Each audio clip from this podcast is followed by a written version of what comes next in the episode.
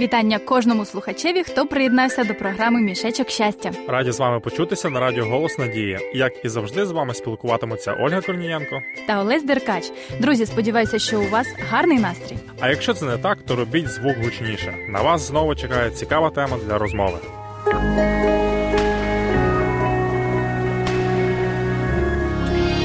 Живи з надією. Радіо Голос Надії. Олесю, скажи, будь ласка, ти маєш посвідчення водія? Звичайно, маю. А правила дорожнього руху знаєш? Олю, одне без іншого не може бути. Адже як потім їздити, якщо не знаєш, як рухатися по дорозі? Ну, е, справедливе зауваження, звичайно, але деякі водії нехтують цими правилами, тому і запитала. Ну, хочеться сказати, що загалом люди схильні порушувати будь-які правила, а їх, як ми знаємо, дуже багато. Так, наприклад, правила етикету чи пожежної безпеки. Ще є правила у спорті, іграх або внутрішньому трудовому порядку, які також, на жаль, можуть порушуватися. Взагалі, мені здається, що правила спрямовані на те, щоб покращити і систематизувати наше життя, або захистити людину від небажаних наслідків. Я маю на увазі не лише правила дорожнього руху та державне законодавство. Важливу роль в житті людини людини відіграє і закон моралі. Ще його називають Божим законом. Хто надію свою покладає на Господа, того милість оточує. Радіо голос надії. Люди ставлять огорожі тваринам для їх захисту від хижаків. Так само на людей, мені здається, діють і правила або закони. Справді, порушення правил дорожнього руху, наприклад, спричиняють масу аварій. Держава позбавить волі порушника після скоєння злочину, а переступ Божих заповідей робить неможливим будівництво щасливого життя. Адже повага до батьків, злодійство, заздрість та ідолопоклонство руйнує людину як особистість.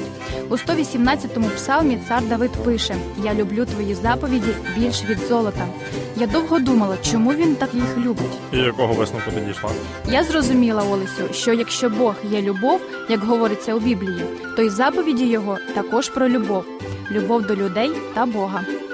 У підтвердження цьому вірш з цієї ж Біблії: люби Господа Бога свого всім серцем своїм, і всією душею своєю, і всією своєю думкою. Це найбільша і найперша заповідь а друга однаково з нею люби свого ближнього як самого себе. Ось тому я зрозуміла, з правилами і законами можна жити щасливо. Головне розуміти, для чого вони створені. Давайте послухаємо пісню.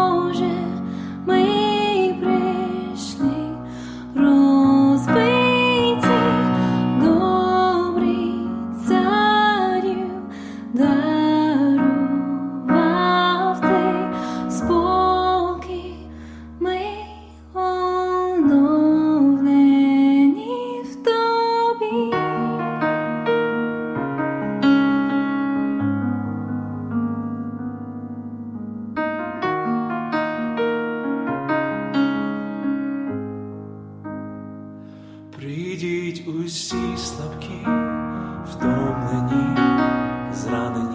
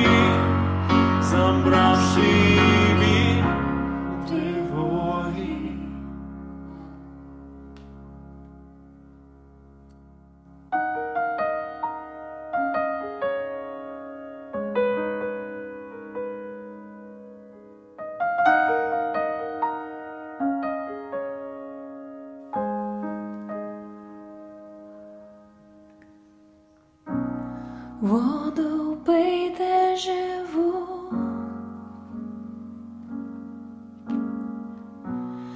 воду пийте живу.